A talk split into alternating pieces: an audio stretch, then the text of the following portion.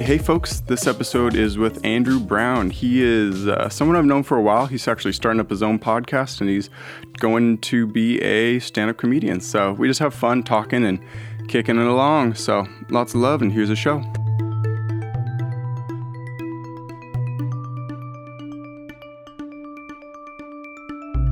All right, we're live. You want to take a minute and introduce yourself? Oh yeah, hi guys. I'm Andrew. It's great to be here. Thanks for having me on the show, man. Yeah, absolutely. What have you been up to lately? Oh, man, I don't know. A lot of it's just going to school at the moment, trying to focus on some work and writing some jokes, I guess. Material is the hardest thing for me to honestly. Yeah, you're doing a stand-up comedy career now. Yeah, well, I'm trying to. I don't really want to, like, call it a career at the moment because, you know, the scene, I'm so new to it. Mm-hmm. Like, I mean, and there are so many comics that have obviously been in the scene in Eugene for so long. Mm-hmm.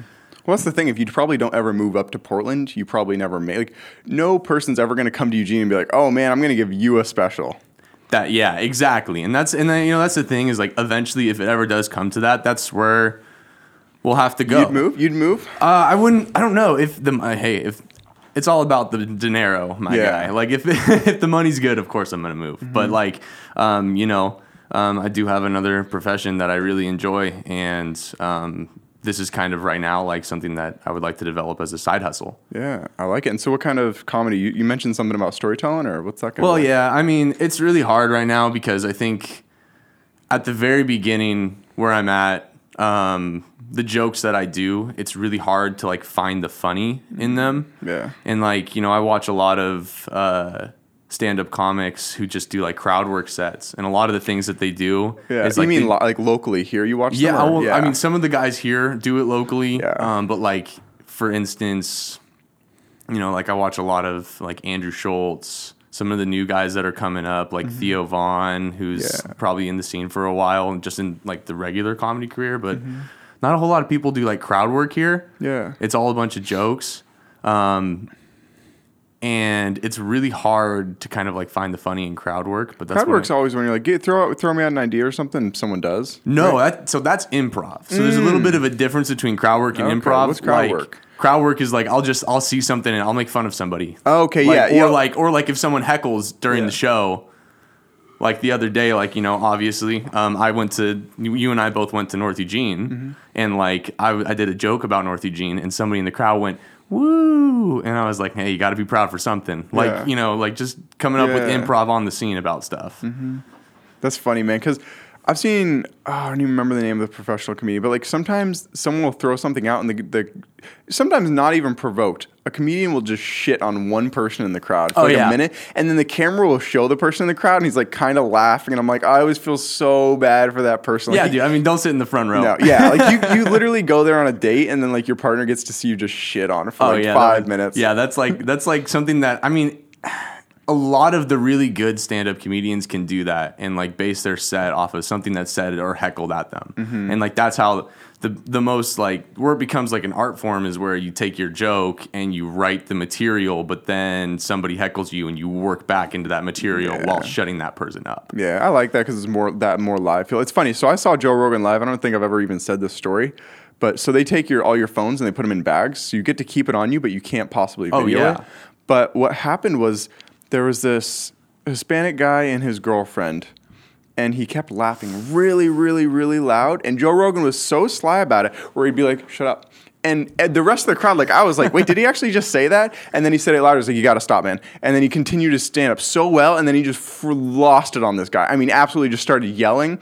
And then his girlfriend got involved. He's like, yeah, you tell him, Joe, or something like that. He's like, both of you get out of here. Yeah. And it was crazy. I'm like, no wonder you guys don't want this videotaped.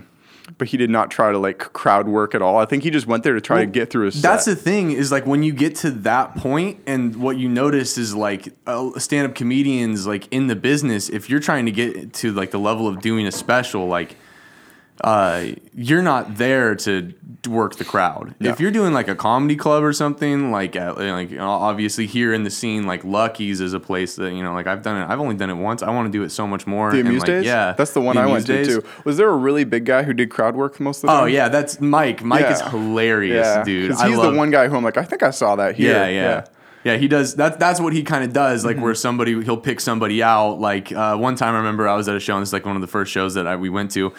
He like picked me and my brother out, and we're like, wow, he's like basically called us out for being gay. Yeah. That's and I thought it was the funniest shit ever. Yeah. So you and your brother are both doing stand-up comedy? Or no, he just came to support me. Oh, that's super cool. Like, I mean, local boy. Yeah. Got some support coming. I brought one friend to come when I tried it because I'm like, you find the person who's like the easiest laugh, and that's a good thing. Like if someone's an easy laugh, I like that person more.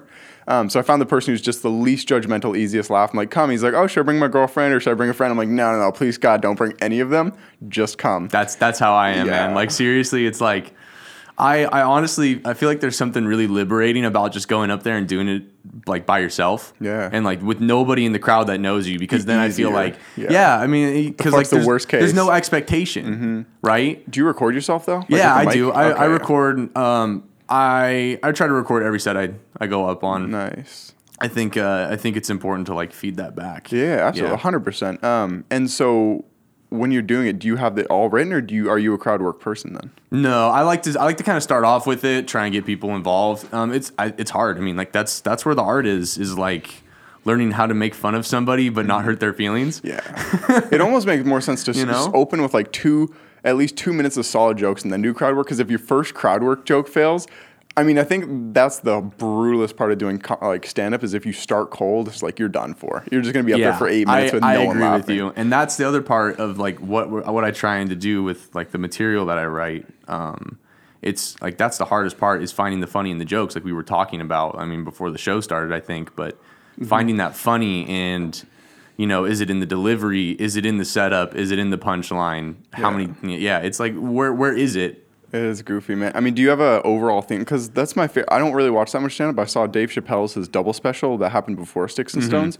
And the best thing that he did was his first joke, like a middle joke and the end joke were all tied together. Yeah. And I loved and respected the hell out of it. So I'm going to make sure my comedy involves that. I'm actually trying to get like a full hour done and just record it. Almost cold, like having barely done it in front of an audience, but I don't think it's going to go well. Writing is, I think, the hardest part for me. So, like, honestly, there's no theme. Like, I'll think of something. Like, right now, like, I was actually, like, do you think you have a crazy meter at all? Like people, like a crazy magnet, like the most ridiculous people like will just walk up to you and start telling you their entire life story. Not me, you do? Yeah. Okay. I've known a few people like you though. Or where crazy shit just happens to them. Oh yeah. No, dude, like sometimes I'll just be chilling like at a hotel in Colorado and I'll be using the waffle maker and this guy will just come up to me behind me waiting in line for the waffle maker and it takes forever to do that cuz you got to like flip him over. Yeah. But this guy comes up to me and he goes like, "Hey man, how's it going? Small talk." All good, whatever. I'm good with small talk. I think it's extremely boring. Yeah. But then I'm like, hey, well, he's like, what are you in town for? I'm like, well, obviously I'm not going to tell him that I'm here for like one of my friend's weddings. So I was just like, oh, just in town for a couple days. Like, that's cool. I've been here for a couple weeks because my house burned down. And I was like, cool, dude. Why are you telling me this? Yeah, that's strange, man. But then I realized that the waffle maker was still going. And I had to sit there and continue to make conversation with him. That was brutal. So I was like, yeah, dude, that sucks. And he goes... Yeah, and my dog died. And I was like, dude, this guy's an open book. And with this waffle maker, I'm sitting in the fucking library. Sounds like a bummer, man. You should go kill yourself. Yeah. So, like, I just honestly walk around with Bluetooth headphones at this point. I'm just well, me too. Yeah, because I'm like, all right, some conversations and stuff. I think the only time I've ever had like a really crazy meter happen was the one time I did go to LA. The guy who flew me down there and helped me get started, his like best friend was a guy who just came out of a coma. And he was like, you know, Joey Diaz. Yeah. You know where you, like, kind of don't believe a word he says? Exactly. It was one of those people where he'd just be spouting off a story, and I'm like, dude, I don't believe a single fucking word you're saying. Some people just spout off almost in a way that you're like, but then they'll say one thing that's true, so you're like, there's a nugget of it in there. Like, I'm like, how much of what you're saying is true? That's my whole thing that I'm starting to judge life on is, like, no one's 100% accurate with their words and stuff, but I'm like, anytime someone falls below like 60%, I just null everything they say. So you're like, not only is like your crazy meter on, but like your bullshit meter's pretty on too, my bullshit meter's on more and more now. And that's why when on the show, like, I talk out my ass sometimes, but I always try to preface, I'm like, I don't know what I'm talking about here. Dude, I have all my time on this earth, I have no idea what I'm talking about. That's hilarious. Like that. Yeah. I mean, that's just kind of like the basis of it is like, I know what I know what I don't know, and I don't know what I don't know. And like, hilarious, man. I mean, you are hyped up on caffeine right now. I'm curious. It's 125 milligrams. I'm just kind of always like this, honestly. Yeah. I don't know if it's too personal. Do you enjoy any substances? I mean, I personally, I don't have ADHD, but I love Adderall when I take it. No, I've never tried anything like that. Wow, okay, because I was trying to make, I'm like almost pegging you. I'm like, dude, you seem like on it, you know? No, man, I actually I keep it pretty clean. Nice, especially like nowadays. There was a long time like in the past where like, you know, I was smoking weed, but like I kind of tried to not do that anymore. Yeah, just because it's like, it's not me, I guess. No. Yeah, it doesn't make me feel good. So, well, it's a phase that I think everyone definitely goes through, and some people do it forever. I mean, Joe Rogan circle jerks marijuana every single show. Yeah, no, exactly. But for me, I'm like it was a blast in high school, but then after that, it feels like the more shit I have to do, the less I enjoy weed. Like if I had a week with nothing to do, I'm like, I have not a single thing I have to worry about. Yeah, weed might be fun, but if I even have like 5 things to do, I'm smoking weed. I'm like, holy shit! Yeah, I realize how much I'm wasting time. Like that's a lot of the thing. Like especially more recently, like, if I've ever done it and I have like a lot on my plate, it's not giving me that euphoric sort of feeling. It's giving me anxiety. Yeah. And that's brutal, man. Weed is the only time I ever experienced anxiety too. So that's why I'm like, why am I ever going to do this? You know? So I know that because I've been listening to your podcast, right? And I know that you do experiment with like LSD and like, that's and shit like that, right? Yeah. That's insane to me. Like how you've never done it? I've never done it. And his thing is, I don't think I ever will because I don't know if I would regret ever, like, if I don't. Yeah, I'm not one of those people. I'm not one of those people who thinks everyone should do it. Actually, the person who you had on the show not too long ago, we talked about it, and then he afterwards like, make sure to put in the description that I don't endorse doing it. I'm like, I don't think you even said you should do it. Yeah, no. And I don't think everyone should do it. I think it worked really well with me personally. Was it like to like expand your mind, like in the normal sense of it, or like cliche like that? I think it's. It definitely just gave me a different perspective. I'm like, well, like the first time you ever smoked weed, having been sober, you're like, oh, things aren't always like this. Okay, yeah, here it is. So it's like an exponential difference from that, where it's like, okay, I know what real life is, I know what weed is, I know what alcohol is, and then you try that, and you're like, okay, I didn't really know. Now I kind of do. But again, you know, if I were to really look at my life critically, I'm not sure that it's like, oh, I wouldn't be happy if I didn't do it, or I wouldn't be in the same position. You know, I think I would be just as happy and just as exactly where I am. I think it's just.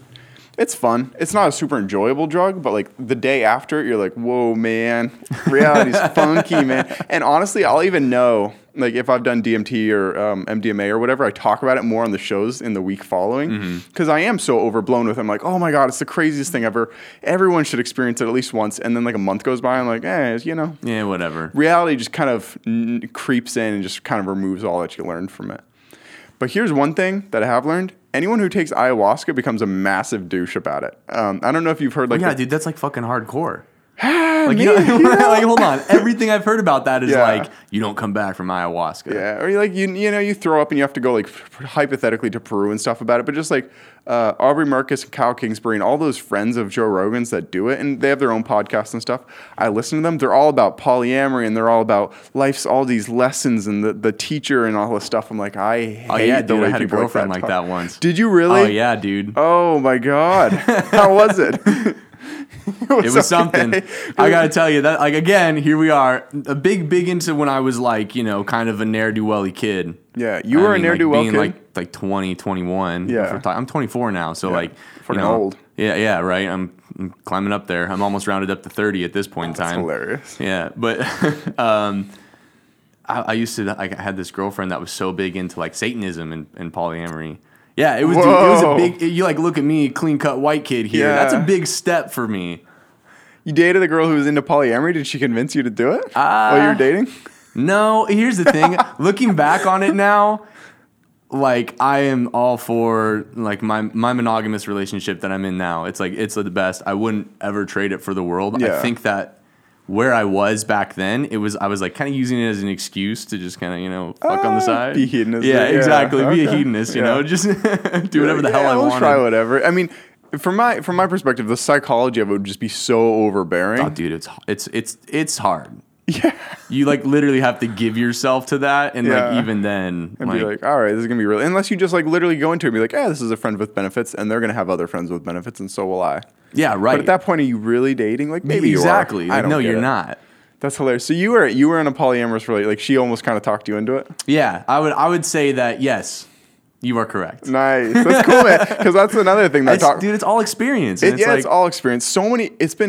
I think it's going to be the next new fad where people are like, you know, vegan, keto, all these things. Like polyamory is getting big. I'm hearing about it more and more lately. I really do think it's just a selfish way to say fuck whoever you want. Yeah, I really do think that. And here's the thing. It seems like guys would want it more than girls, but I think in a realistic situation, so say I'm a girl and you're a guy and we're like, all right, let's be polyamorous. It's a million times easier for me to get laid than it is you. Like a girl could literally get laid every single night from a different guy. Oh, yeah. So easily. Oh, dude. It's so crazy, though. I heard that there was this book about this guideline of how to pick up chicks. What? Like, I'm not kidding. Guideline? Yeah, no, there's like a guideline book. Yeah. Some dude literally spelled it out. The uglier, the easier. Well, kind of. Yeah. Oh my God. But it was more like this thing of like, you got to understand where you're at. You have to understand psychology and like the game theory of how women look at things. Yeah. Like in a bar setting, don't approach women at the bar. Set yourself up in order for them to come to you. Okay. And it's like, after hearing that, what? I'm just like, dude, I've been fucking doing this all wrong. That's like, thank God I found the person that I'm like, think I'm meant to be with for the rest of my life. Yeah. So, and that in itself is a weird sort of pressure to put on a relationship, you know? Like, I don't think, I mean, are you guys married? Or are you no, just we're not. Dating for a while? I would definitely say we're committed. Yeah, cool. Mad respect for that. It is such a weird, almost like you can be doing really well. And then as soon as you start using a bigger term like that, you almost are like, oh, well, are we or something like that? Oh, yeah. It's just a weird layer to add to something to be like, all right, we're definitely going to be with each other forever. I personally really like it, but I mean, like definitely like 6 months. Like, how long have you guys been together? It's been over 2 years now. Sick. Yeah, it's funny. As soon as we were over 2 years, we started saying 3 years. So now we are 3 years. We're like, feels like we've been 3 years, like for like 2 years now. Yeah, I mean, like my whole entire philosophy, and like one of my friends has this philosophy that I adopted, that like when you date somebody, like 2 years, like if you get to that 2 year point. Yeah. Where is it? I'm with you. Yeah. Well, my parents always used to say that. They're like, before you ever marry a girl, be with her 2 years because you can't hide crazy for 2 years. You can't hide shit. You absolutely can. I've known people for multiple years now. I'm like, whoa. Some people are like, I've just been noticing it more and more that most people are batshit crazy. Yeah, like your bullshit meter is totally going off the moment that somebody steps up to you and you're like, all right, this guy's. And I'm like, interesting. Or even just people you've been with for a long time. But to go back to the pressure. I don't know, man, because I don't think I could personally ever do a polyamorous relationship. And I would even say that maybe that's like to my fault. Like, I honestly would say that I'm a jealous, controlling kind of person in that way. But in the other sense, I'm like, but I think that's a strength. Like, would you want a girl who's like, yeah, I don't really care if you go off and fuck someone else? You'd be like, no, don't you almost kind of want someone to be protective over you? I think I want somebody to want to have the feelings associated with that strongly enough. But I don't want like any like action or like any rash decisions to be made off of that. Like what? You know, like I think like, you know, like, well, fuck you. You're out doing this. I'm going to go like as a vengeful way to run around. I do that. I'm so vengeful. You would.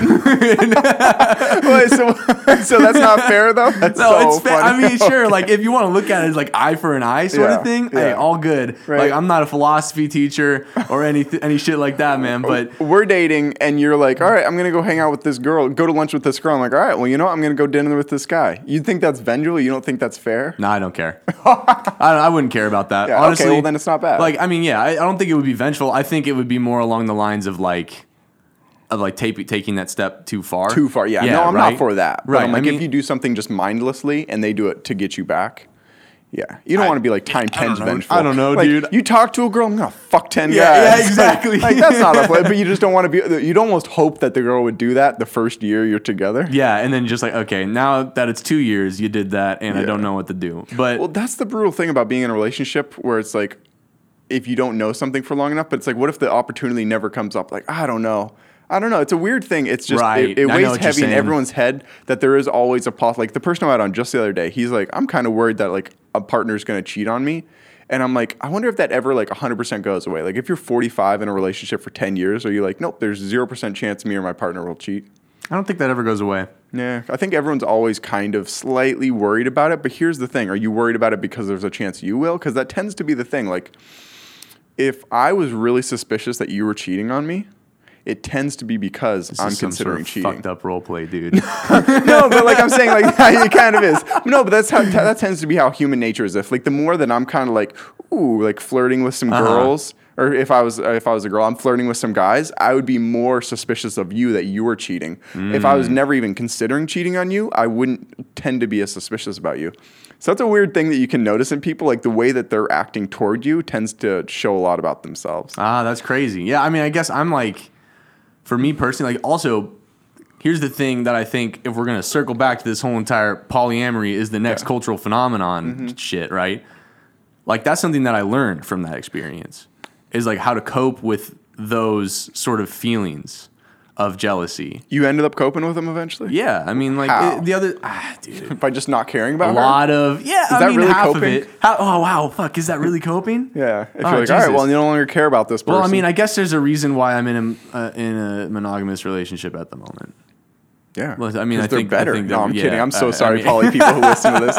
I'm sure anyone who's polyamorous who listens to this show. Oh, dude, they know it's fucked up. They're not going to act like they don't know really? It's fucked up. I was going to say they've shut it off by now because I've shit on it, but I've questioned it so many times. Because, I mean, swear to God, I listen to Duncan Trussell's podcast he talks about. I listen to all these different things. I'm like, all right, maybe it's just like a rich LA people thing to do where they're like, I have enough money. I can convince my wife to let me fuck other people. I think it's like, whatever, do whatever you want to do, man. I don't care, but in comedy, right? Just got to be prepared to get made fun of. Yeah. That's what I think about, like, the internet. That's what I think about, like, life decisions. Yeah. Like, you're going to do it. You're going to put it out there. It's going to be subjected by a lot of different people. Yeah. Mad respect for that. Yeah. What's really interesting is I haven't had that many people critique the show, and it's almost as like, damn, does no one care enough for that? But I'm like, you know what? I'll just take it because at some point, I mean, like on the show, I'm very open about like I like Bernie and Trump, and I'm shitting like I have very strong opinions on this, but no one's ever been like, fuck this guy, he's doing wrong. And honestly, I've had a span of 20 episodes where there's no females on the show and stuff like that. But I've heard other people critique shows like there will be 1-star reviews like, oh, not enough women on this show. For some reason, I haven't gotten to any of that, so I'm very grateful. Everyone who listens to the show, thank you for not being super critiqueful. Yeah, that's awesome. Yeah.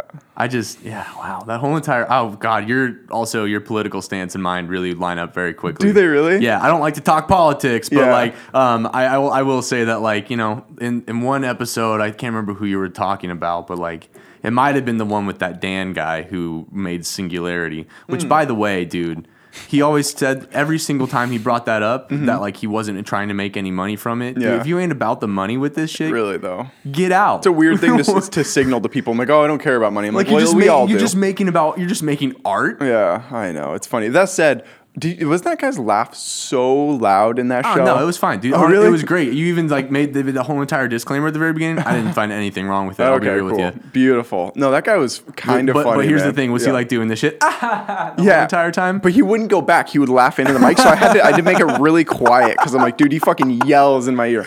I really like the guy. That's great. He started yelling about politics halfway through the show, so I tried to like pull him away from it as much as I can. Yeah. My goal. Wait. So what do you mean? Wait, you said it's the same in that like, episode. There's good and bads for both sides. And you can look and see the good and bads for both sides. It's a beautiful way to look at it. Yeah, I mean, like the other thing is too, like we can't just sit here and like act like Trump isn't the funniest president we've ever had. Thank you.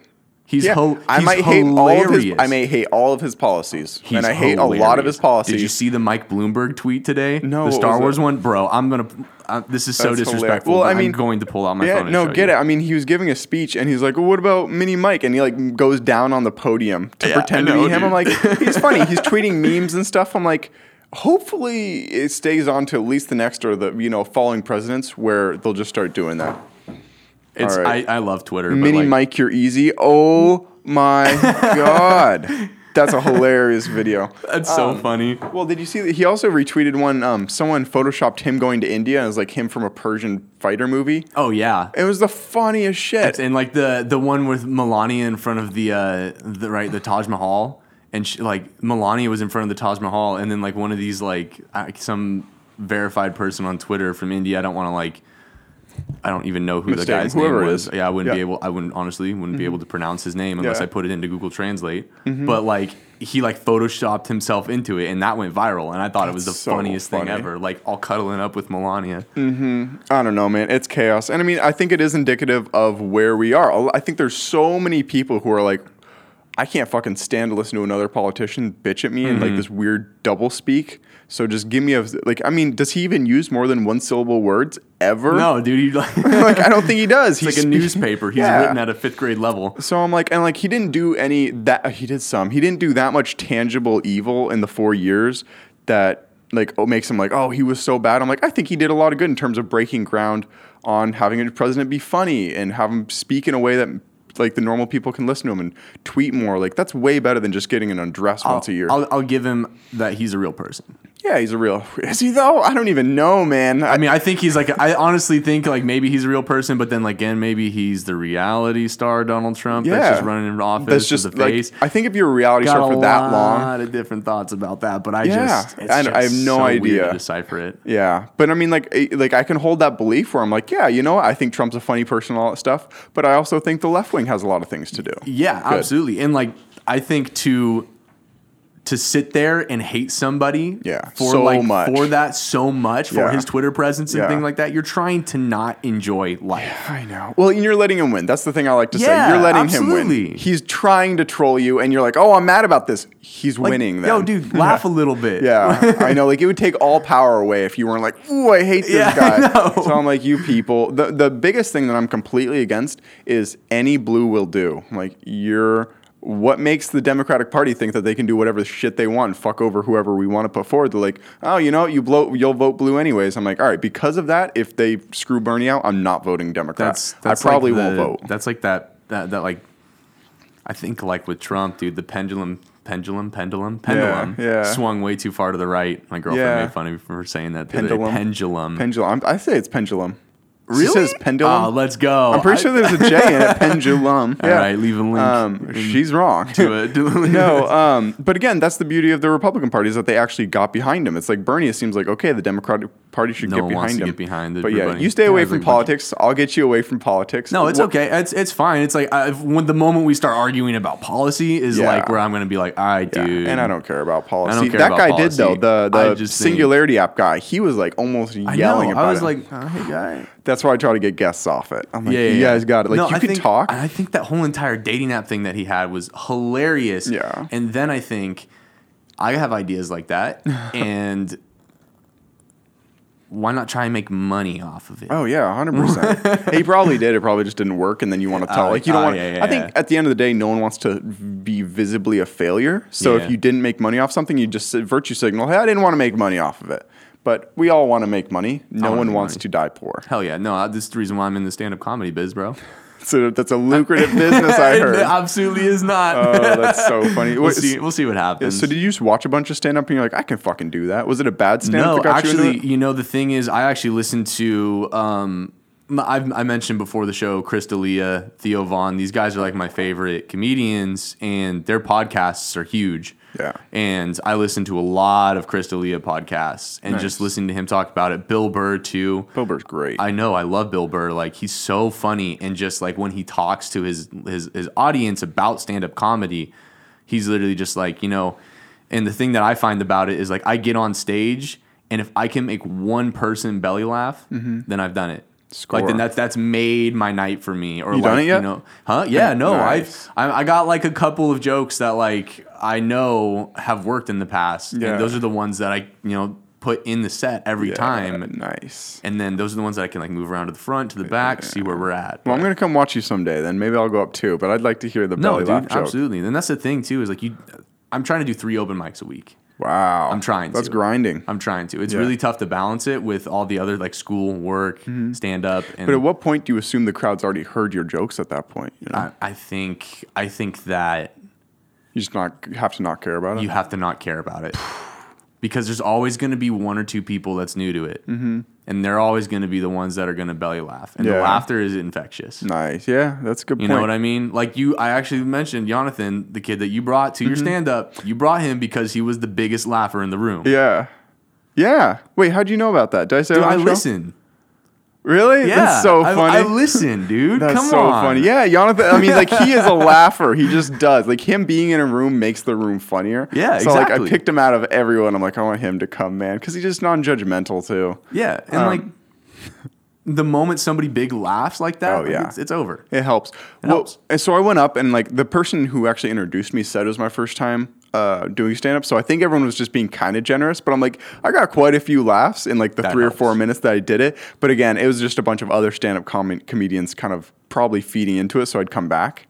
Haven't came back. I don't know about that, though. I don't think that's the case. I think that comics are harder to make laugh. Probably. But I think they were being generous. Like, if I heard it was your first time standing up, I'd probably be an easier laugh than normal. Oh, yeah, for sure. Like, the psychology of that. Yeah. But other people got no laughs. There was 2 people who went up where it was just like dead silent for about 5 or 8 minutes, where I was like, okay, please let that end. But that other guy, the big guy who does the crowd work, he was up there so long that like the guy kept telling him to be done. He's like, all right, just one more, and then he'd do 2 more. I'm like, big self-deprecating humor thing. Yeah. Well, when you're killing it, dude. Yeah, if you're killing it, why would you want to get off the stage? Killing it in a room of 10 people, right? Or 20 people. I know. It's so weird to like think about that, but like that's the comedy scene that we have here, and like the scene and who books shows here, from what I'm learning, is the comics. The people who do it, and the people who run the scene book the shows, and in Eugene especially, like from what I understand. So like those are the people that you need to get good on. Yeah. So. Actually, I had 2 comedians from Portland that came down to headline here. They both came on the show while they were down here. So that's really cool. I need to listen to that episode. I haven't put them out yet. Okay, cool. Yeah. All right. Yeah. So I'm like 30 episodes. This will come out in like April. I'm excited for that. Or May, yeah. Hey, all good, man. Yeah. Hell beautiful. Yeah. That's exciting. I actually really, and that's why as soon as you said you were doing stand-up comedy, I'm like, you should come on the show, man. That'd be fun. Yeah, I mean, it's just fun. What do you think is like the difference between like your normal guest that you get on there? Because like I'm interested in starting a podcast as well. Yeah, you should, man. That's why as soon as you said it, I'm like, get these mic, like do this, this. Yeah. No, like I definitely want to. I think it's a creative outlet. You should, man. You like, can get all. Do you have a laptop? I do. You can get all the gear for $300. Yeah. Highest quality gear you can get for $300. Do it. No, I'm definitely going to do it. Yeah. But it's just a matter of like, how much time do I want to commit to it? But then like I've found myself in this, like, you got to commit to it or else it's never going to get done sort of mentality. Would you want 2 people or more, like 4 people? I think it would probably just be 2 people maximum. I think a lot of it would honestly probably be like solo. Like, really? Stream of consciousness, baby. That would be the hard... I don't think I could ever do that. Like Bill Burr style, Monday morning podcasts. Whoa, dude. I could not ever... What would you talk... I mean... I would... Well, here's the thing is like, I probably wouldn't put anything out until I'd at least have some stuff that I'm like happy with. Like I get comfortable with it. I do like a test run or something. And then I get the chance to run it back through and talk about some new stuff and just help connect. So would you edit it? I don't know if or I just would. Do an hour and just I think I would boom. Just do an hour. Then you should. You should put out your very first one and just don't promote it to anyone until your first good episode, 10 episodes in. Yeah, then exactly. Promote it so people can see where you came from. That would be cool, man. I know. I would come on your fucking show. That'd be blast. I know. And that's the thing is like every now and then do a couple guest shows and like, you know, keep filtering those ins to help because like I'm not going to lie. Like, yeah, you can grow your platform, you can reach new publics and stuff like that through that sort of, you know, method of bringing people on. But I just think it would be fun. It would be cool, man. I think it would be fun as hell. The biggest difference between regular guests and comedians are that they give back more. Like I just kind of mentioned, I'm not going to tell what date it is or who I did the show with earlier today. But the guest just was like such a one-way conversation to the point where I'm like, do you have regular conversations in your life? To some people, I'm like, do you ever ask a question back to someone? But I think some people think it's an interview. Yeah. But, and I mean, I think that's just the difference of like fun. Yeah. Of like who. Yeah. No, I'm with you. You got to have somebody with some sort of character. You gotta to the point where I've noticed and I've started booking more of just my friends because like when I have professors and smart people on, people don't like those episodes as much as they just like 2 people talking, to the point where I came into this wanting to like be kind of moderately educational, and now I'm like, people are just lonely and want to hear people talk and kind of learn in a more conversational manner. I'm like, fuck, I guess I do too. So now I just focus on those shows more. Yeah, this is honestly like podcasting is like one of the craziest platforms. I'm so interested in it, but like I don't know, man. I was listening to like that, and I just got off walking here. I was listening to the one that you just released with Mike Morris, who we also went to He's an awesome guy. I'm telling you, dude. I listen. I study. That's kind, man. I do my shit. I appreciate that. Yeah. No, and I enjoy the podcast, so I'm like super happy that like this is an opportunity for me to come on. And as soon as you start one, I'll promote it on the show, man. Come back on the show. Yeah, dude. I want to start a podcast network here in Eugene. That person who was just here, Dirtball. I mean, I've done a few episodes with him. He I don't know. He does a ton of shit around here, man. Hell yeah. But I'm like, you should start up a podcast, and everyone should, and then we could all just share guests. Yeah, just network. I think as long as all the creatives, like all the stamp comics and authors and photographers and everyone's staying separate, no one's going to make it out of Eugene. Oh, yeah, of course. You know, you literally just kind of have to band together, all help each other's social media, share, you know. That's the only way anything will work. Yeah, no, I agree with that. But yeah, man. So what do you got going on in your near future? Just working in stamp comedy. What are you going to school for again? It's basically a fancy way to say get my degree and get me out of there.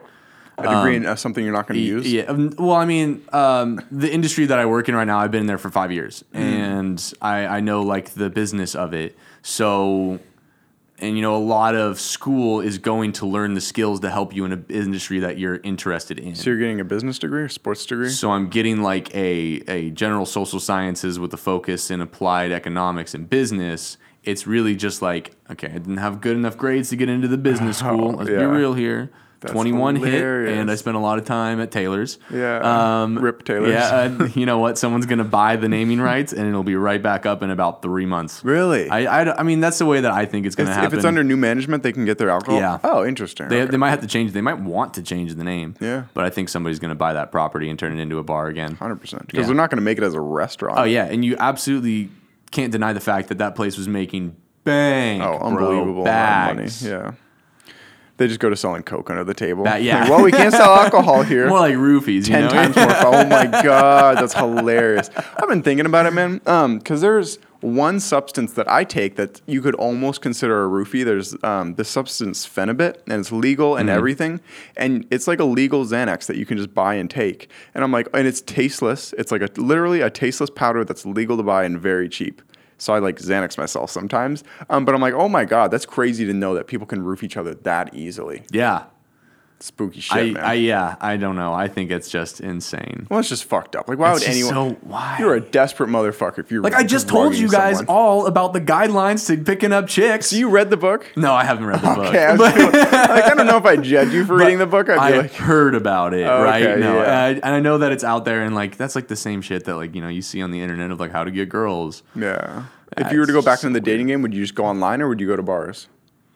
I don't know. I think I would just. Because that'd be the number one hit. Just go online, probably. Yeah, I mean, I bet the number one hit would be go online. Yeah. But online is so weird. It never works for me. It never worked for me. It never probably will ever work. Because you didn't read the guidebook. Well, hopefully it'll never work. I mean, hopefully you stay with your partner. Yeah, no, I think yeah. But Tinder and that stuff, that place is so freaking weird, dude. The amount of fake people on there is ridiculous. Yeah. Like, I actually have a joke that a guy that sent me a DM of a picture. A guy? You matched with a guy? No, dude. Like on my Instagram. Oh, your Instagram. You're like a guy matched. He sent me a picture of this Tinder profile that was using my likeness, like basically catfishing as me. Really? Yeah, I got fucking catfished. Wow. Bro. Did they offer to give you some of the money from it? No, dude. Oh. He's like, I'm pretty sure this isn't you. And I was like, yeah, it's not me. And then I like looked at the profile and I was like looking through it and I was like, dude, why are you, he gets more matches than I do. Yeah, I bet you he does. That's so funny. The gay community is crazy. It was the gay community? Yeah. Oh, that's too funny. He was using it as me to pull dudes. Oh my God. Off of Tinder. See, I've never understood how that works. Are they just getting money or do they eventually meet up? They're like, hey, I'm not that guy, but I'm still the person you talked with. I think they're just trying to get dick pics, dude. I'm going to be real with you. That's so funny. I think they're trying to, there's an infinite amount of those on the internet. The thing is, my brain will never fathom why the hell you would want to do that to somebody. You literally have your own dick you can look at. Yeah, exactly. Like your own dick you can look at or like... Oh my God, catfishing the gay community. That's something I never thought even existed. Yeah, oh yeah, totally, dude. My always concept of it is like it's really hard for guys to pick up women, but it seems like guys picking up other guys because you're on the same page. It seems like you're like, hey, we both want to fuck. You good? Are we both good looking? You say yeah, like all right, let's go. That's it. I had a gay roommate. You did? Oh, yeah, like like a year ago, and like that was the thing that he mentioned the most is like how straightforward the gay community is. Good. It's like it's did he bring home a ton of guys? Like to the point, man. Yeah. and it was like fascinating. He like showed me like a little bit about it, and I was like, dude, this is crazy. I was like, I could never imagine a guy and a girl interacting in that space. Yeah. Hey, I'm good looking. You good looking? Or like, hey, you're good looking. Do you think, yeah. You down to fuck? Yes. Okay. Come over my house this time. That is not in the guidebook. No. If anything, the guidebook is like, try to allude that that's not what you want the very most. And the girl's guidebook is know that he just wants to fuck, but pretend like he maybe doesn't. Yeah. I mean, and in your early 20s, that's all that dating is. The reason why I'll never read that guidebook is because I think that, and the author actually, I believe, and here's the deal. Listen, I have no freaking clue what I'm talking about because I just heard this from somewhere, but I know that exists. I looked it up. The guidebook exists. But the follow-up to that was a book saying like why you shouldn't use that. Really? Yeah. That's funny. Because it's about like degrading women to make them feel less of themselves to get with you. Oh, yeah. Well, it works. I mean, a book that works. I didn't read, but I'd heard of, and then I met someone who had read it, and I'm like, oh, thank God I never read it. It was like How to Influence People and Make Friends or something like that. I want to read that book. Don't. So I met someone who actually read it, and talking to him was off-putting because I could tell he's like, he never want to disagree with you. He'd always reframe things in a positive. Like he'd go through, like as I read like the spark notes of it, I'm like, well, what the fuck? Because I heard so many positive reviews about it. And so, you know, I don't read that much, but it's one of those classic books. It's a classic book for business. Yeah. That's but Dale Carnegie, I read it, right? And it made, it is. It made the guy seem so ingenuine that I would never want to do biz with him. Hey, your bullshit's going off. Yeah, my bullshit goes off. I think everyone has a bullshit meter. I think mine's pretty attuned. I don't think I have a crazy meter necessarily, or crazy magnet. I got a crazy magnet. Did you mean magnet when you said it? Because you said meter. I mean, bullshit meter, crazy meter, kind of the same thing, but I got a crazy magnet. Yeah. Dude. I have a bullshit magnet. I swear to God, people just approach me and they'll just start spouting off shit. Luckily, not on the show. People, you got a podcast. Yeah. Oh, okay, people seem pretty honest on the show, which I'm always surprised about. I'm like, I don't know, man. That's a weird platform, thing. Man. That's all. I like. That's super a cool platform to have. Yeah, I mean, I've tried the other platforms, but this is the only one that actually makes sense today. And there was some. I don't even remember the website, but they put out like all the stats on it, and they're like, there's 1.5 billion websites, all these different like e-commerce platforms, but there's less than 1 million podcasts. Yeah. So they're like, it's the one thing that's still possible to get into. It's easy to get into the 98th percentile and stuff. They're like, it's actually probably one of the easiest mediums to break into, even though everyone's like, oh, there's already a million podcasts. People are hungry for it too. Yeah, they are. Because if you work 8 hours a day, Joe Rogan puts out 3 hours, three times a week. You know, I put out 1 hour three times a week. So it's like, you know, there's never enough to fill 40 hours a week. So I don't know. That's why I'm like, fuck yeah, I'm just going to give into it.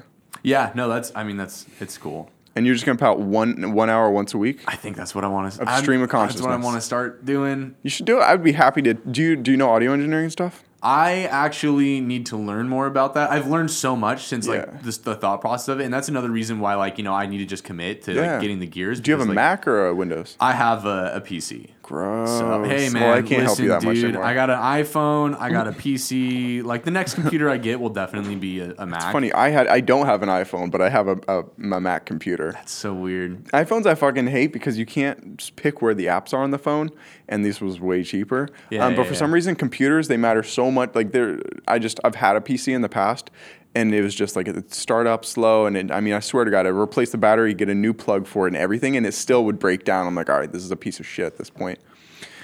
The phones piss me off. I would so much rather have a Pixel or something. Yeah, I might get a Pixel next. Right now, I have an LG because my last four phones have been LG. It's like LG 4, LG 6, LG 7, that grandfather LG sort of thing going on. And I'm like, I've never had one break on me. I even dropped one in water, worked fine. I just gets like 3 or 4 years go by, and I'm like, all right, well, I'm going to get a better phone now. Slow. So I'd almost do even a free ad space for my shows before they start. It's just like, get an LG phone. They're sick if you're sick of Apple. This is not an ad, but it is.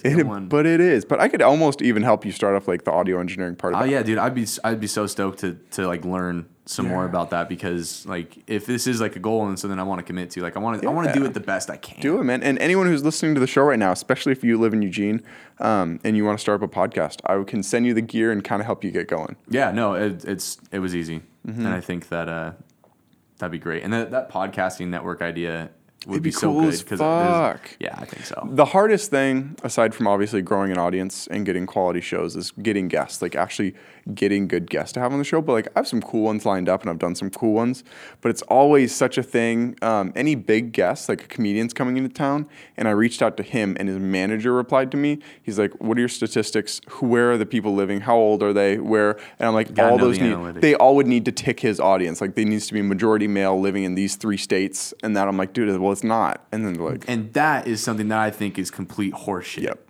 And that is something that I think that guy needs a new manager. Yeah, my whole thing is I would never want a manager. I don't want to hate anybody, like their process or their business, but like, yeah, you can reach as many people as you can.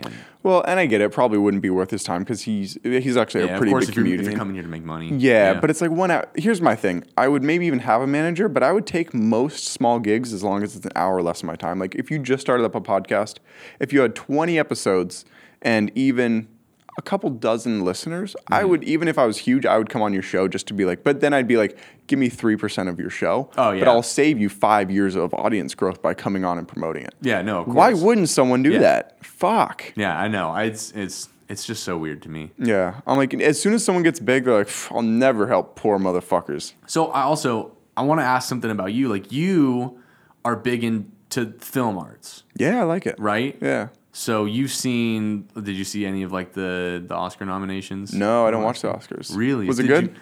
Have you seen any of the movies that were? I didn't see Parasite. If that's the one you're getting to? Bro, that's the one. Was that the one you're getting to? The only Oscar nominee that I watched. That's so funny. I called it, the only one. Everyone just circle jerked it for like a week. God.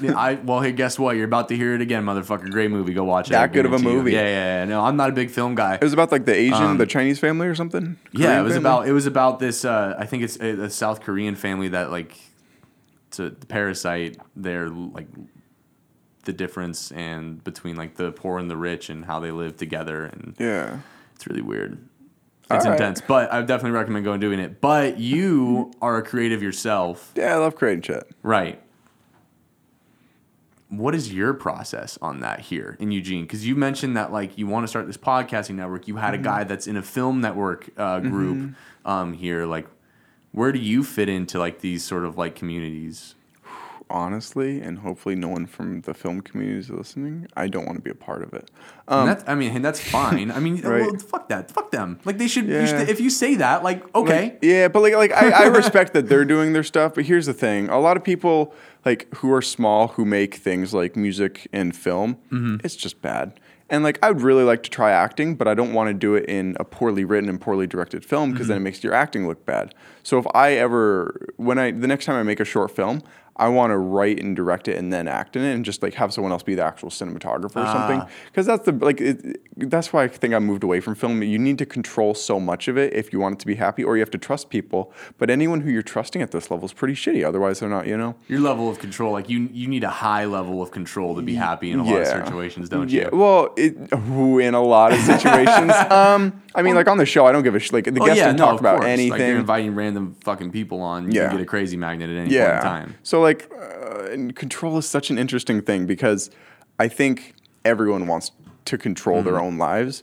But an art that I put out that I have my name behind, and especially if it's like featuring me as an artist. Why wouldn't you want that? I would want control over it, 100%. If I didn't have control over it and then they put it out and it makes me look like a shitty actor, I would be like, all right, well, fuck that, I'm never going to – I might not get another opportunity to work in this, or like I'm never going to work with you again. And I understand that. So that's why I'm like I don't think I want a lot of control. Then again, I'm an editor, and like I edit like audio, like I'll help people edit music and stuff. I actually just recorded the Tiny Desk concert for Hannah Sophia, who came on the show, but I like editing stuff. That's cool. So maybe or not a Tiny Desk concert, but the audition tape for it. So she sends it to him, and then she actually goes. I mean, that's cool, right? And I'm like, I'm happy to do shit like that for free to people because like just a small chance at something coming out of it.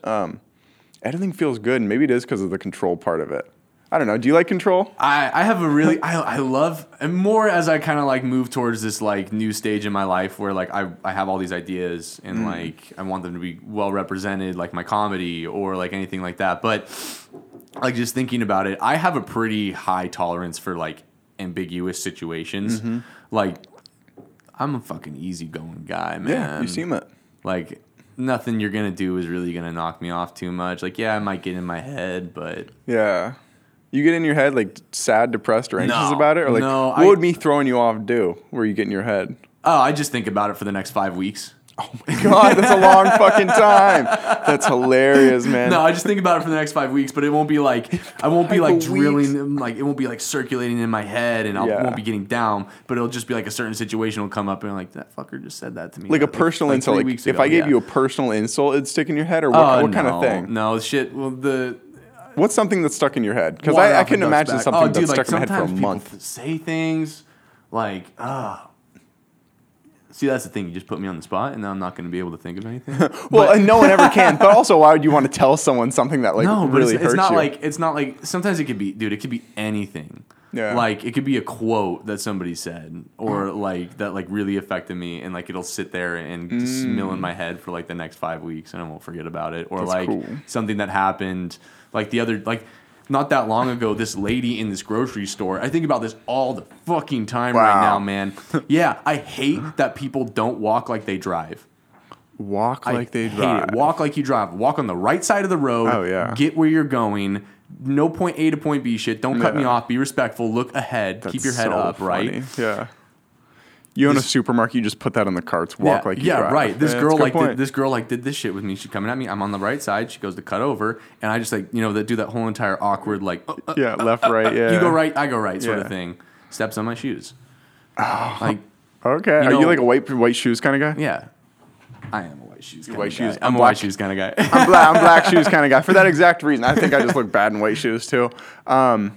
Yeah, I agree with that. My one big pet peeve in terms of that stuff isn't people walking. It's people driving when they're about to turn right on a one-lane road, and they come to almost a complete stop, like on a 55-mile-an-hour road, and they have a fucking huge-ass turn. Oh, yeah, no, I get that. And I'm like, you got to be taking that turn at 30. I swear to God, I know you can. I've taken that turn at 30. Or get in the other lane. Yeah. And be courteous enough. Like, especially if it's a left turn and, like, there's no traffic in front of you, just get in the left lane, brother. Because you can't cut them the left. No. Yeah, no. Or else you're going to T-bone somebody. That's seriously my biggest pet peeve, dude. Anyone who slows down that much to take a turn, unless you're, like, a million-year-old grandpa, I'm going to be mad. People don't think enough about what they do at any given point in time. I don't all the time. But, yeah, right? No, good point. No, exactly. Like, and that's the kind of shit that gets in my head. Is like when people aren't thinking about what they do, when people don't have any feel for a situation, it's like, dude, have some feel, man. Yeah. Like you're walking down the side of the road. I'm clearly having this beeline path, and you're gonna cut in front of me when I'm walking. That's this stuck speed. In you for that long. Use some goddamn math and figure out that I'm gonna get there before you get the chance to clear me, and then we're gonna have this awkward conversation. Funny. Well,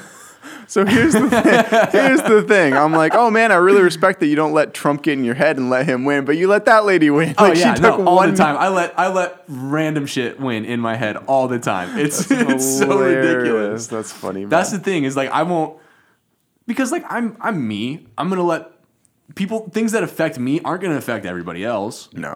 Right? Mm-hmm. Like, there's no – like Trump doesn't affect me. Like shit that happens. Politics don't affect me. Yeah, you can't it just doesn't affect our lives, you know? But the other thing, and that's where I think my comedy comes from, like a lot of it is like taking those things that are going to affect me and then like, okay, well, my friends are going to rat on me or like make fun of me for this. They're going to rip on me if I ever tell them about this instance. Okay. So like what am I going to say to get ahead of that? So is it like almost like self-deprecating humor about events that happen to you? I don't think so. I think it's just being silly. I tried a little bit of the self-deprecating thing, but I realized that I'm a white straight male at 6'1". Yeah. And I like the most thing that ever happened to me was I got bullied for my ears kind of being too big. Yeah. And then I kind of did a couple of sets like with that involved in it. I realized no one gives a fuck. Yeah. Nobody cares.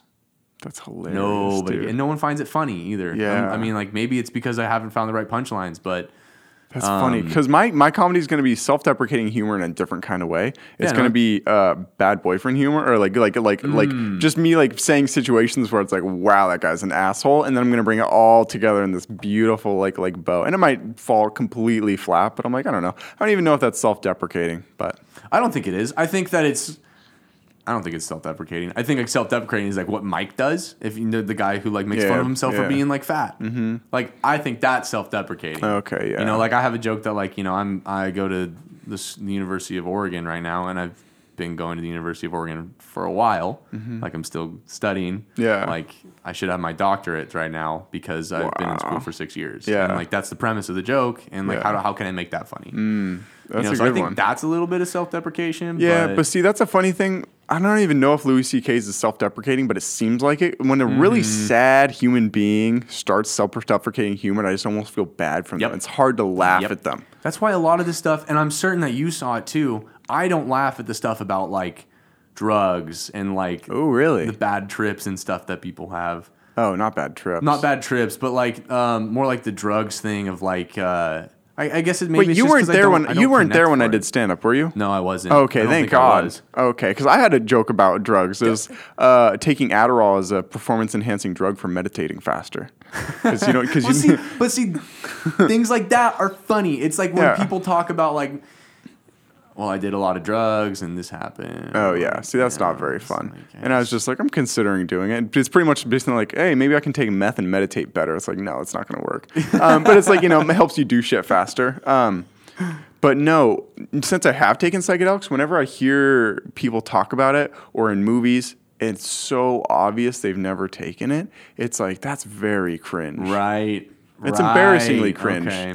It'd be like if someone's like has a joke about smoking marijuana. Yeah, it's like, dude. I couldn't remember a single thing that happened to me that night and all these things. I'm like, you know, weed doesn't work like that. Yeah. No. So I'm like, all right. Like, that's the thing, especially with mushrooms, because I think it's almost like a cliche thing that you can be like, oh, you take it and then like you start seeing things. I'm like, you you don't see shit. And now everybody's microdosing now. Yeah, everyone's microdosing. So. I don't know. I've tried it, man. I microdosed LSD every day for 3 months. Didn't really do anything. Like, it didn't do that much for me in terms of anything that I'd keep doing for sure. But, you know, it works for some people. It works for some people. Props to them. I've never, like, actually had a conversation about this. Really? Yeah. No, I a lot of my friends, you know, like, I don't know if you, like, knew any of the people that I ran with in high school, but, like... Even now, it's like a bunch of people who are really engraved in the sports industry and things like that. Oh, and, cool.